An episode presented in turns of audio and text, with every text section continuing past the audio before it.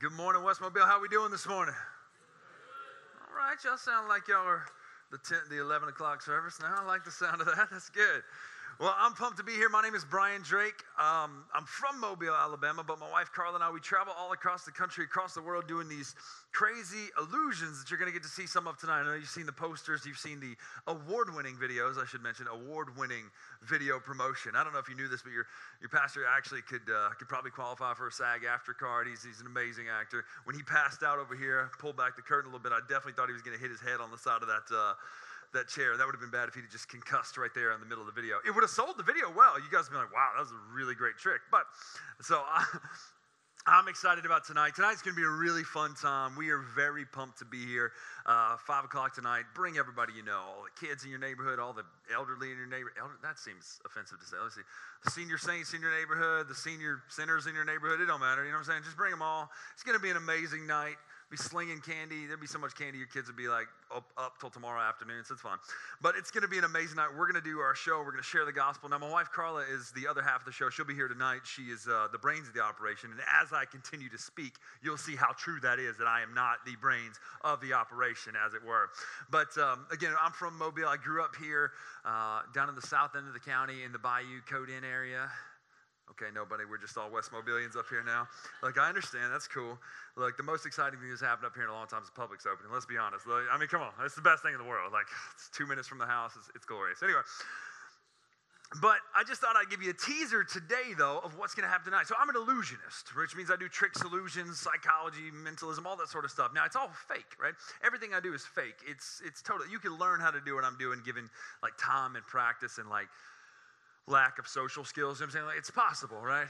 There's a cost associated with it, but it's possible. So I thought we'd try something this morning to kind of tease what's going to happen tonight. So I need to borrow somebody. Let me borrow somebody. I see one of you. Oh, I don't. Uh, that seems very suspect, right? like you with the hair. What's your name? Hunter. Hunter you got good hair. I like that. Come with me, Hunter. Give Hunter a big round of applause. I, I'll, maybe tonight. Maybe tonight. He scared me the way he's like, I'll, I'll do it, sir. Let me help you. Settle down there. I'm just kidding. What's up, Hunter? Come over here for me. You have a nice head of hair there, Hunter. Look, uh, I'm partial myself to hair. Uh, Hunter, let me ask you a question. You and I did not set this up, correct? You weren't in the first service either, were you? This would be lame if you were. No, I'm just kidding. Um, you were not, we didn't set this up. Do me a favor. I want you to shuffle these cards up, mix them up as much as you can, and when you're done, Hunter, put them in between your hands flat like this. Just take your time. It's fine. Idea, no, it's, it's irrelevant because basically you could throw them in the air, scoop them up on the ground, it would be a random order. When you shuffle a deck of cards, there are 68 million different combinations that you could shuffle an entire deck of cards, but we're going to narrow it down and do 300. it's good. You're doing great. I feel like they all just separated and came back together on top. That's okay. But yes, you're doing a great job, ish. Um, do me a favor. Put those in. Uh, first of all, make sure they're all different cards. You could do this with the same card. It's just really lame. You could all do this later on this afternoon. Got it? They're all different cards? Perfect. Put those in my hand face up. Yeah, where you can see the face of the top card there. Can you see it? Excellent. You're doing a really careful job, it looks like over there out of my peripheral. Okay, do me a favor. Hold this in your right hand. Hold it up high. Hold your left hand here. Very patriotic. Look at that. All right. I mean, come on. It's good. It's good. So what's going to happen is, essentially, you're going to take some cards off, and we're going to try to do something pretty crazy with these cards. Again, we did not set this up. I didn't talk to you at a time. Nobody talked to you at a time. So we're going to make a combination of 300,000 different combinations that it could be, and we're going to choose one today of those combinations. So you're going to take the top five or so cards off the deck. You're then going to hold them up against your face and look at them. And then we're going to do something kind of crazy with it. But first, you need to know two pieces of information about playing cards. Number one, there's letters and numbers. Aces are A's. Numerically, though, they're one. So 2, 3, 4, 5, 6, 7, 8, 9, 10, 11, 12, 13. Then you have the suits. So hearts look like hearts, diamonds look like diamonds, spades look like upside down black hearts, and clubs look like a puppy dog had a sawmill accident. You know what I'm saying? It's tragic. Yeah, it's dark. I know. See, I, that popped that guy pretty hard. I like that. He was like, oh, that was bad. Okay. Look, do me a favor, make sure all your cards are of there, yes? Perfect. This is face up. All right. Do me a favor, take the top five cards off. You can do it one at a time. You don't have to just like group count. If you can grab it five and know it, like I'm going to take you on the road. Perfect. You got it? Okay. When you're done, you got five? Okay, perfect. Hold them up in front of your face. Oh, wrong way down there. Look at them, shuffle them around in your hands a little bit. Yeah, actually, stop. Go back. You, okay, you do whatever you're doing over there. give me the um, give me the ten of hearts right there. Go ahead and hand me that. Perfect. Um, keep looking at them. Shuffle, mix them around a little bit more. Oh, it's the it's the three of diamonds, right? Yeah, three of diamonds. Perfect. I'll take that. Don't let me write on you with this marker. They're expensive. Uh, I accidentally overwrote there. It looks like a sloppy mess, but this is not handwriting class. Um, you got it's weird. You've got a lot of repetition. Give me the ten of clubs, right? Give me the ten of clubs right there. Yeah. And now you've got two left, right? Look at them, and in your mind, choose between. Uh, it's weird. It's the same number, isn't it? Don't say it out loud, but it's the same. I feel like it's the same number. I could be wrong. If this doesn't work, that's fine. But um, I feel like I feel like you were looking at the two of clubs and switched to the two of diamonds. Tremendous. Give him a huge round of applause right there. Awesome job. Thank you so much. Thanks. What was your name again, buddy? What was your name again? Hunter. Good to see you, man. Thanks. So uh, I'll pay you later. I'm kidding. We didn't set that up. Now, you're wondering, what in the world does it have to do with anything? And we're going to unpack it a little bit and kind of talk about this. I love this effect. It's one of my favorite ones to do. But tonight's going to be crazy. It's going to be a lot more stuff going on. But this morning, we're going to be talking about fear. Now, I know when some of you walked in here, you're like, we got a guest speaker. Fear struck your heart because you're like, does he know how long the Baytown Burger line gets after church? Because if you don't get there right at a certain time, you might as well just go home. You know what I'm saying? It's delicious burgers. They don't pay me to represent them, but they are fantastic. But anyway, Today we're talking about fear. Now, obviously, we live in a time of fear. Everything is fearful. Everything is terrifying right now, right? Uh, to give you a little bit of background us, though, so Carla and I, we've been doing this full time in ministry since 2010, 2011. Um, but we started in like 2008, 2009. Just we would do tricks and illusions. And I was a junior high youth pastor at the time down in the south end of the county. And so I was like, well, it's Wednesday night. They can't go anywhere. So I'll just show them a trick and, you know, force them to watch and learn. And so I got better doing that kind of stuff. But we are on the road typically in a normal year. We're going to unpack that a little bit.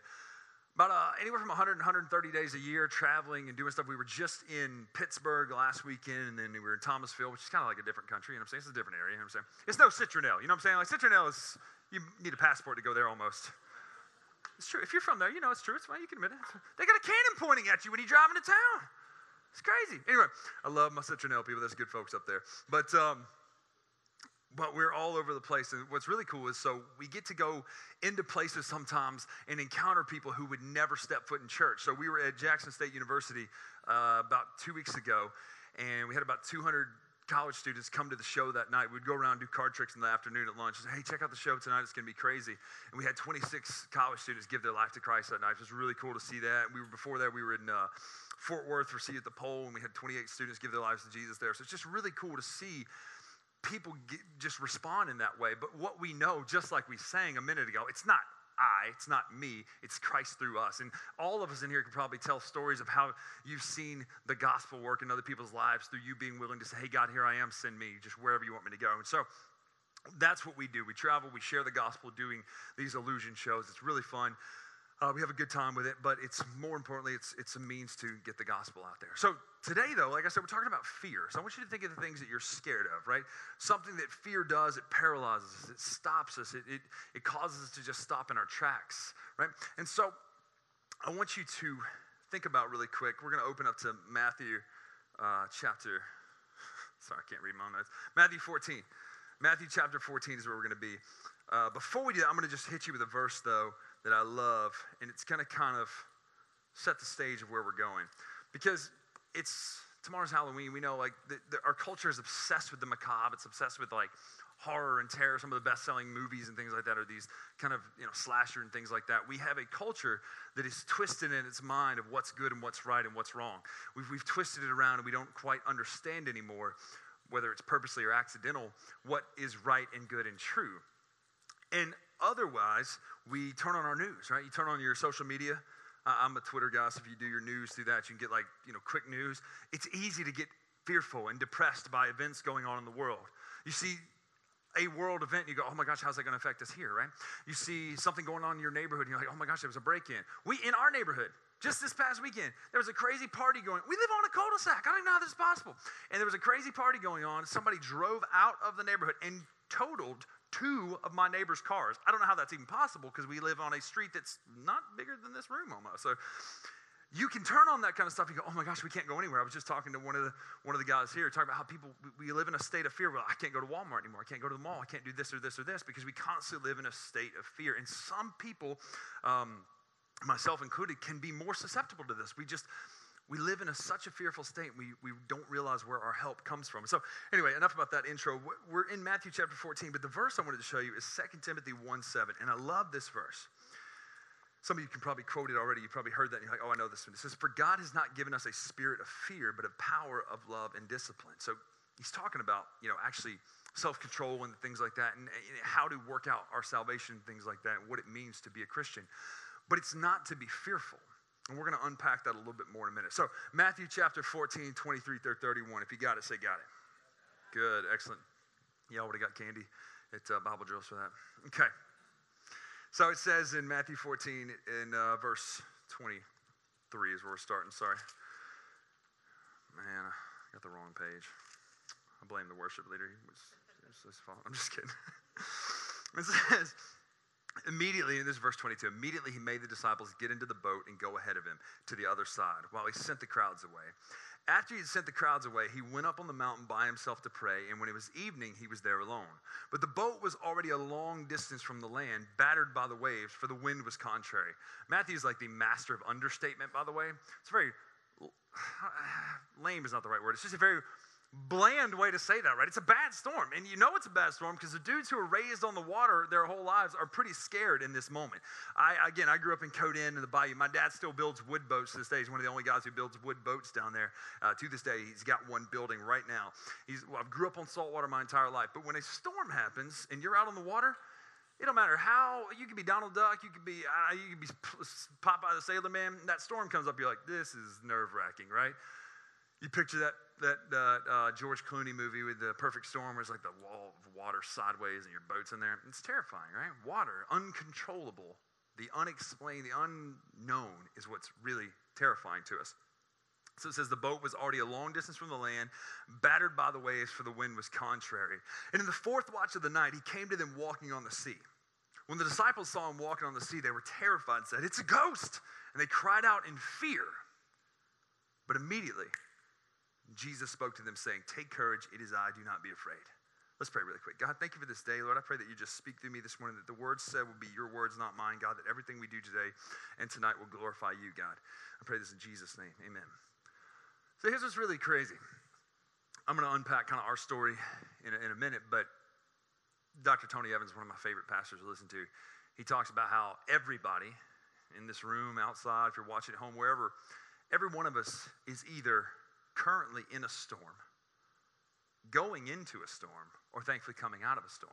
But none of us are immune to that. Every one of us has had that happen. In 2019, we were looking at our calendar for 2020 and we were going to have the best year we've ever had. We were going to do some full circle events. And by that, I mean back when we got started at our first camp in 2008, thrown on stage in front of 500 teenagers in Illinois, way before we were ready for it, but you know, we just, we learned we were thinking, man, wouldn't it be cool if we could do that event? Wouldn't it be cool if we could perform at that camp or that conference or whatever? And so, December of 2019, we're backstage. We're going on to the Georgia student, it's the Georgia YEC. They call it the MOVE conference. There's three, 4,000 students there. It's going to be crazy. Uh, there's some just the biggest name artists are backstage. We're hanging out, chatting with, and stuff like that. And it's just really cool in my mind. I'm like, this is so cool. I can't believe this is happening, right? This is a cool event to get to do. Um, Micah Tyler was there. I only mentioned him because Wednesday night, if you want to come check out at the fair, uh, Micah and Carla and I will be doing a, a show. It'll be crazy. It's going to be an amazing night. Wednesday night's a faith focused night. I'm going to share the gospel from the grand stage on Wednesday night. So if you're there, if you're going to be at the fair Wednesday night, make sure to bring your friends and all that stuff too. But in that moment, I was like, man, this is so cool. And we're looking forward to 2020 going, oh man, we're going to get to do a student camp that we never thought we'd get to do. We're going to get to do these conferences we never thought we'd get to do. And I started to get this ego or this false confidence in my calendar, not where it belonged, right? Now, shortly before this, in December, about a week before, something crazy happened. so for the last two months of 2019 there september october november we were at a show in ohio and carla went to pick up the suitcase and she just picked it up slightly wrong and she pulled a muscle right basic right? but it was giving her crazy pain for the next few months and so one night in december she gets up and she's going to get some advil it's about two in the morning right and i look out and i can look straight out of the bed to the towards where our kitchen is and i just hear and I look out and she's passed out behind the couch, just slumped down. And I was like, Are you okay? What's, what's wrong? She's like, No, no, no, it's fine. I just got dizzy. Uh, I just need some Advil. I said, said, You know what? You go to bed. I'll go get the Advil. I go get it. I come back to the bedroom and I look and I can see into our bathroom and she's walking and I see this, this I'll never forget this, is horrifying in my mind. She passes out mid stride. She falls, she hits her head on the side of the tub. She's bleeding from her head and, and she's passed out for a good 45 seconds. I am terrified. I scoop her up. I'm trying to wake her up, hoping that, you know, everything's okay. She finally comes to. I call her mom and say, hey, can you come sit with our girls? We have an eight-year-old and a four-year-old. They'll be here rummaging through all y'all's candy tonight, probably breaking stuff. They're, they're. I think they got rabies. You know what I'm saying? So I call her. I say, hey, can you come sit with the girls? Like, we got to go to the hospital, make sure she didn't have a concussion, blah, blah, blah, all that sort of stuff. And we're just terrified. Right? She's bleeding profusely.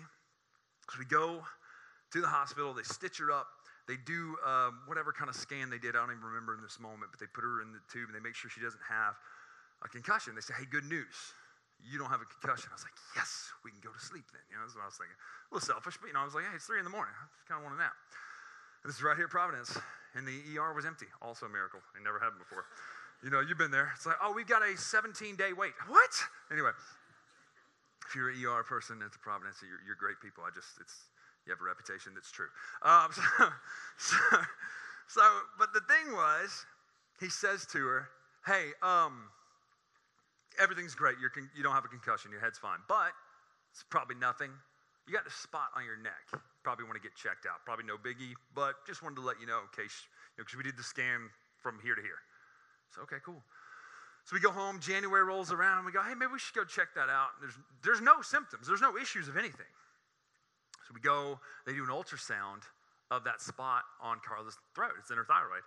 And they go, mm, I don't like the way that looks. It's, it's this, the shape is weird. It's got a lot of vascularity we don't like. So we need to get a biopsy. Boom alarm bells go off in my mind. Like, biopsy is not usually something that's followed up with like a molten chocolate cake. It's not like, oh, we're to have a biopsy and go to Chuck E. Cheese. Like, what are those two? That's not a good thing, right? When you hear biopsy, you hear one other word that comes with it, right? And so I'm thinking, what in the world is happening? So this is January. We start hearing rumblings of this thing called COVID. I'm like, oh, it's not coming here. I literally was sitting in Newton, North Dakota. We were doing a college. My nephew went with me because Carla wasn't feeling good. And so he's playing in a snowbank like this high, and I'm listening on the radio, and they're like, "This COVID 19." I was like, "That'll never get here. We're American, right?" And so I, uh, I say that. January rolls to February. We go, we get the biopsy. February rolls into March. We get the results back, and they say, "Hey, there's a 65 to 75 percent chance that you have thyroid cancer." And as we're starting to hear these rumblings of COVID, we don't know if we're going to be able to do the surgery. So you need to figure out if you want to go now or try to hold off and wait. We don't know. So we decide to do the surgery. April rolls around. I drop her off. Many of you probably had this exact same experience. You had to drop somebody off. You couldn't go in. Could, they were like, "Don't even look in here. Look, just look away." As you drop her off. Oh, geez, Louise.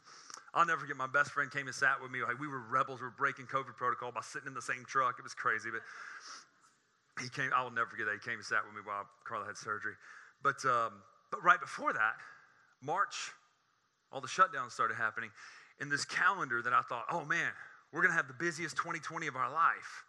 Went from full to empty in six days. Every single event called and said, hey, we can't do it, we can't do it, we can't do it, we can't do it. All the way out through December.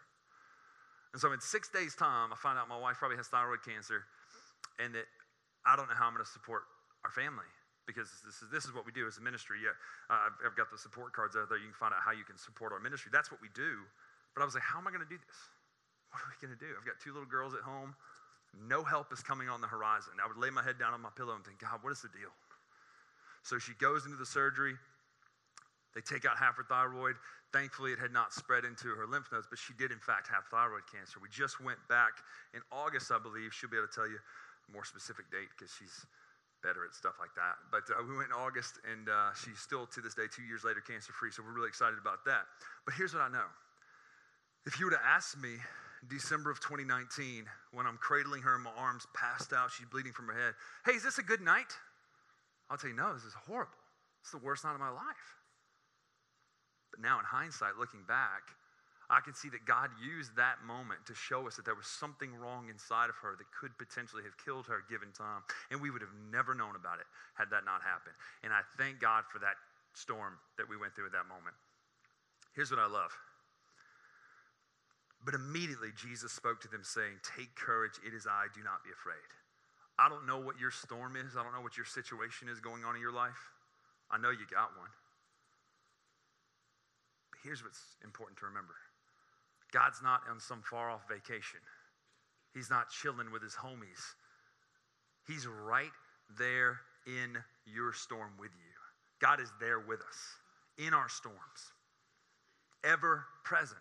I know that sounds cliche, right? We do the whole foot, footprints thing, you know, when I carried you.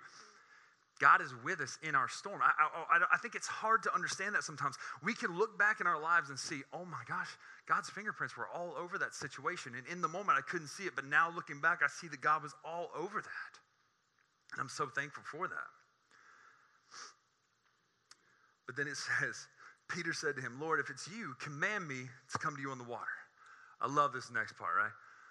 I don't know why Peter decides it. Maybe he's scared of the water or the waves and the boat, and he's like, I got to get out of this ship. I don't care what happens to these fellows. I'm going over there to Jesus, right? He knows where his help is, right? He knows, okay, I got to get near Jesus.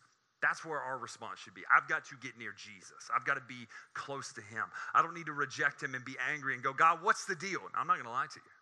There are moments all through 2019, or excuse through 2020 and even the early 2021 where I would lay my head on my pillow after doing an event and still think, God, what's the deal? Why is this happening? But then I was reminded constantly that God's plan is so much better than my plan. Every time, his plan is better, right? And so I love this. It says, Lord, if it's you, command me to get out to come to you on the water. And he said, Come. And Peter got out of the boat and walked on the water and came towards Jesus. There's Matthew being understatement again. What's up with that? Your buddy just got out of a boat and walked on the waves. And Peter walked on the water. Well, yeah, I would have spiced that up a little bit if it was me. You know what I'm saying? But just, he's so understated. And Peter got out and walked on the water. I was like, okay. Now, the rest of the dudes in the boat were like, what in the world's happening right here? Right? Probably.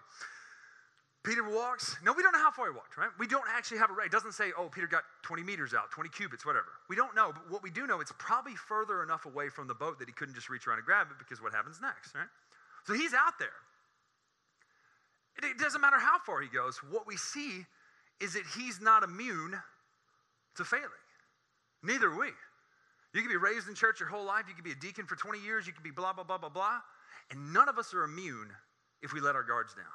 There's not a single one of us who's immune to sin. Be like, no, no, that's not going to bother me. The second you say that, boom, you get chop blocked in the back or the front. I don't, I don't know how chop block works. I think it's from the back. Anyway, you get a DDT. How about that? We'll do wrestling terms. You just, Jake the Snake nails you. Anyway, uh, that's, you're welcome for that. Okay, so. But here's what happens. Peter says to him, Lord, if you come on. Peter got out of the boat. But see, so he starts walking towards Jesus. But seeing the wind, he became frightened. And beginning to sink, he cried out, Lord, save me. What's the next word say? Immediately, without hesitation, without pause, without a second's notice, immediately Jesus reaches down and grabs him. He doesn't say Jesus tossed him an oar and said, Hey, paddle yourself out of that hole. I'll be over here. It doesn't say Jesus stood there with his arms like this. Hmm, you did a really bad thing there, man. You didn't, you looked away. It's a shame, man. What a shame. No, it says he immediately reached down and grabbed him. God's not a vindictive, petty God. He loves us. As a dad, it's, it's a lot. I'm not saying I understand it perfectly, obviously, but I more understand God's love for us now better than I did when I was just a teenager or high school. And not, not, nothing wrong with that. I'm just saying but when my little girl reaches up, and she still says she's four, she says, I want to hold you, Daddy. Well, she's going to hold me, right? But I'm picking her up, I'm holding her. I mean, it'd be cute if I was six foot five. She was cradling me. That'd be adorable. But I love that. She could have just set her room on fire and was like, Daddy, I want to hold you. I'm sorry. I'd be like, Of course, absolutely, right? We'll put that out later. It's fine. We have insurance. But that's, look what happens. Jesus is where he's focusing. He's got his eyes on Jesus. And the whispers start happening. Fear creeps in. He knows where his help is. He knows where his source of help is. And yet, his head turns. There's something in your life that's causing your head to turn. I don't know what it is. Maybe temptation, maybe problems at work, maybe family issues.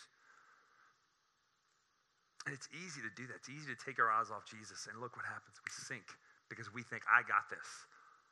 These problems are too big for God. Can't, he can't handle this. I just need to make sure that I'm looking where I need to focus, when our eyes should be locked on Jesus.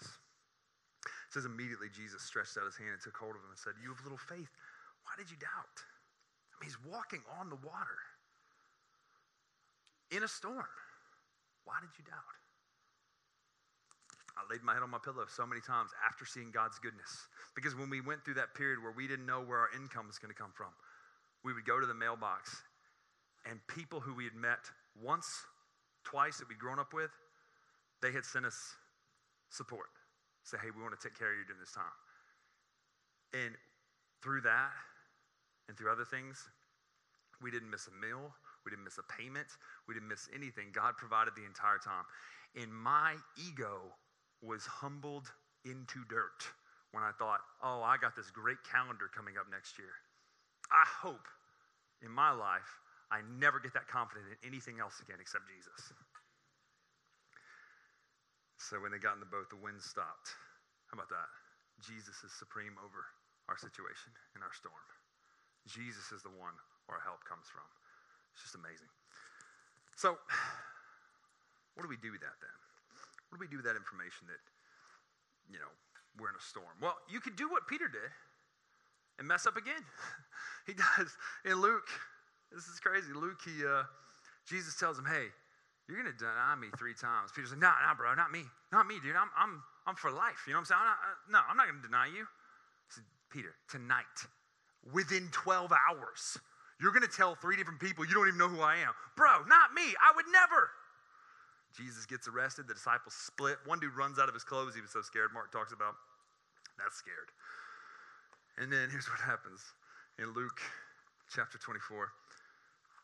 Peter's chatting outside. He's trying to sneak up and see what's going on. He's all incognito. He's like Metal Gear Solid. He's like, I don't want people to see me. The radar go off. Is after they had kindled a fire in the middle of the courtyard and sat down. Peter was sitting among them. And a servant girl, seeing him as he sat in the firelight, looking intently at him, that's my intently look, this man was with him too. But he denied it, saying, Woman, I don't know him.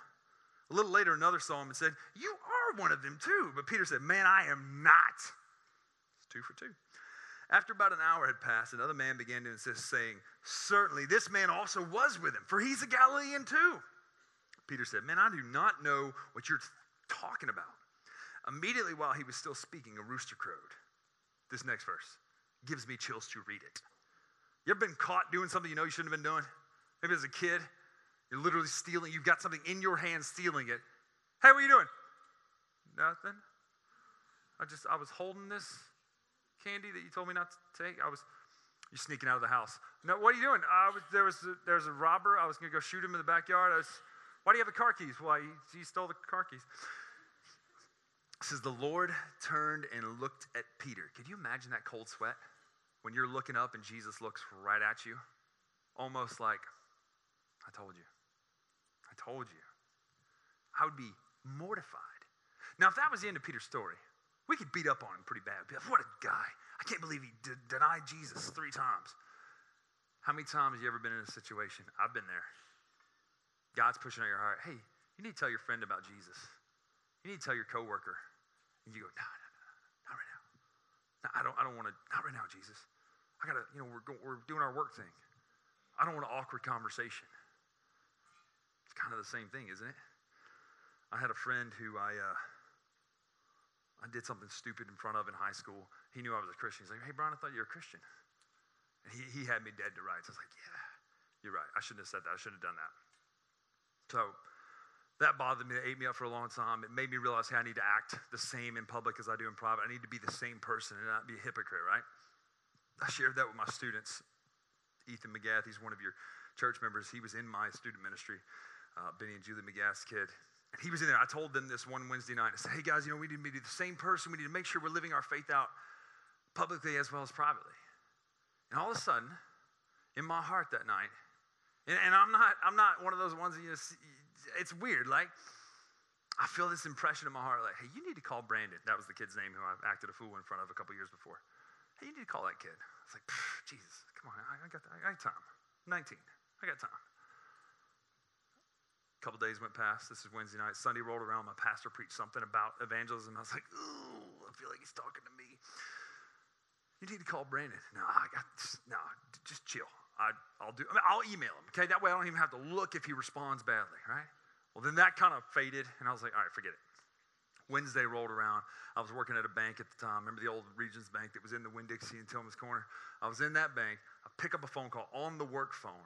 It was one of my friends from high school said, Hey, did you hear what happened? I said, No, what's up? Said, Brandon killed himself last night.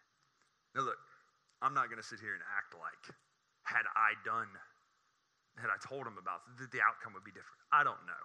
But what I do know to this day, 17 years later, is that I was directly disobedient in that moment. I denied knowing Jesus in that moment. Like, no, no, no, I, I, I don't want an awkward conversation. So since then, it's not the easiest thing. I've hoped to live with the, the idea, the attitude that Paul says in Acts, that he's not ashamed of the gospel, right? No matter what. He's not ashamed of the gospel. It's the power to save. I think too many times, too, and I'm going to wrap up here in just a second. I think too many times, too, we really don't believe that Jesus can change someone's life. I know that sounds like I'm hitting you in the face with cold water, but it's true. I think we think there are people that are so far gone that Jesus could never really change that person. When you turn on the news, you see the person screaming with a bullhorn in someone else's face. Jesus could never change that person until it's you, until you're the one that that was the person he changed. I bet people said that about Paul. that guy, not that guy. Did you see what he did last week? There's no way. See, the problem is we do this categorical thing. We think, well, I'm this kind of sinner, but not that kind of sinner. Ephesians 2 says, when you're dead, or Colossians 2, excuse me, when you're dead in your transgressions and the uncircumcision of your flesh, he made you alive with him together, having forgiven us all sins, having canceled out the certificate of debt consisting of the decrees against us, which was hostile to us, and hasn't taken it out of the way, having nailed it to the cross. When he had disarmed the rulers and authorities, he made a public display of them, having triumphed over them through him. When Jesus died on the cross, the worst person you and I can think of, who we go, Jesus, I know you say you can change people's lives, but not that guy, not that lady. That same person is who's Jesus, who Jesus died for. And my sin is not greater or worse. We're all dead in our sin. The Bible talks about we are dead in our sin. And the greatest miracle of your testimony isn't having one of those crazy testimonies like, oh, I went to 14 high schools, I was on drugs, I was beaten, all that. Those are amazing stories that God uses and redeems to tell people about Him. But you go, I don't have His testimony. I was raised in church. Oh, but you do. You were dead and you've been made alive. It's the greatest miracle, right? So, I say all that. Today is the best day of your life. You know why today's the best day of your life? Because in the chaos, in the craziness, we can all agree that it has been in the last few years. Everybody do this. You know what that means? You woke up with breath in your lungs. Now, I know it sounds like I cheated. That sounded corny. I'm aware. But think about this. If you're in here this morning and you're a Christian, you're a follower of Jesus, you woke up with the chance to share the gospel, to build the kingdom, to disciple and teach somebody else. You woke up with that opportunity. How cool is that that God allows us to be part of building this kingdom? If you're not a, if you're not a believer in here, maybe you're hearing for the first time that there's a God who made you, who loves you so much that even though we sin, we're sinners, and our sin separates us from God, that same God loved us so much that he came to this earth and died on a cross, a painful, brutal, bloody death for one reason because he loves you and he loves me. I don't know your story, but today, in the chaos and craziness, you may be hearing that for the first time. Hey, uh, Hunter, let me ask you a question. We did not set that up, correct? You shuffled those up. And normally I can say this for the first time ever, but for the second time ever, possibly, that combination was given. You know why? So some of you are looking at like, why did he write the three so weird over the 10 there? Well, there's a reason. Because you shuffled those cards up, and there are 300,000 different combinations, and yet today we're given this. Today, October 30th, 2022, or as some people might say, 10 30 22. The choice is up to you in the chaos, in the craziness, in the shuffled up, mixed up mess of this life. We could choose to live in that and say, in sync, take our eyes off Jesus and sink. Or we can keep our eyes on Him and realize that His plan is better than our plan every single time. Let me ask you to do me a favor. Nothing weird, nothing crazy, but just for the sake of the person sitting next to you, would you just bow your heads and close your eyes? I'm going to ask you two questions. How many would say this morning, you hearing me talk about sin and death and Jesus and, and new life and being made new? How many would say, hey, Brian, I hear you talking about all that, and I know for a fact that I'm a follower of Jesus, sold out follower of Jesus. He's the king of my heart, the king of my life. If that's you, lift up your hand high. Hey, thanks for your honesty. Say, hey, I'm a, I know for a fact I'm a believer. Second question, you can put your hands down. Second question sounds pretty similar, but it's a little different. How many would say, hey, Brian, I hear you talking about sin and death and Jesus and how he loves me, but I'll be really honest with you, bro. I don't know.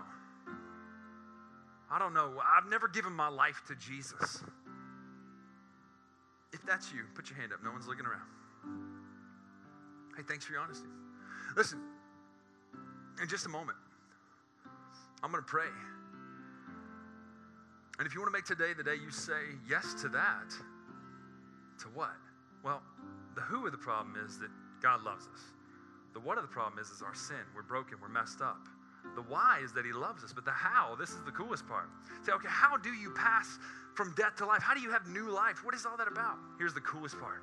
Romans 10 13 says, Whoever calls on the name of the Lord will be saved. Romans 10 9, a few verses earlier, says, If you confess with your mouth that Jesus is Lord and believe in your heart that God raised him from the dead, you will be saved. Notice, it doesn't say you got to take a test and pass with a 70 or better. You got to pay a fee. You got to push somebody else out of their spot. You got to be a good person. Notice it doesn't say any of that. If we realize that we're broken in our sin, but that God loves us so much that He died for us and He rose from the dead. And He's given us that opportunity to have that new life. If you believe that in your heart today, then I want you to pray this with me. But understand something crystal clear. I couldn't make this any clearer. This has absolutely nothing to do with the words specifically that you're saying. It's not some sort of magical prayer that you got to say these words in this order. Absolutely not. You can say in your own words, as long as your heart tonight, this morning, truly believes that God loves you, even though you're a sinner, and He died for you, and He rose for you, and He's got a plan and a purpose for your life. If you want to make today the day you say yes to that, then I'm going to pray. And you can pray this with me. Just say, Hey, God, it's me. And I realize today that I'm a sinner. And on my own, I'll never be good enough. God, I realize today on my own, I don't have to be. I believe you are who you say that you are, and that you can do what you say that you can do. God, forgive me of my sin. Save me. Change me.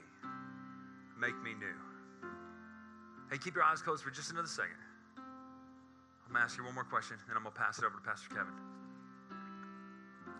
If you made that your prayer this morning to say yes to Jesus, would you just hold your hand up? No one's looking around. Just hold your hand up right there. Hey, thanks for your honesty. Listen, I'm going to pray. And I, am not naive enough to think that there everybody in this room has got everything going on that's perfect and everything's all right. I know that some of you have stories that would make my story pale in comparison to the horrors that we've seen in the last years or in your life. But what I know is God is right there with us, and His plan is perfect. And we can trust in Him and keep our eyes on Him. Maybe you need to pray with somebody this morning. We've got leaders here. We've got Pastor Kevin. He'd love to play with you, pray with you. Maybe you've got something going on in your life. Maybe you need to reconcile with a friend, a family member, a loved one. Whatever it is, you be be obedient to God in this time. God, we thank you. Would help us to just trust in you and to put our faith in you in the storms that we face, God. And to be rejoicing when we come out of those storms, knowing that your hand was with us the whole time. It's in Jesus' name.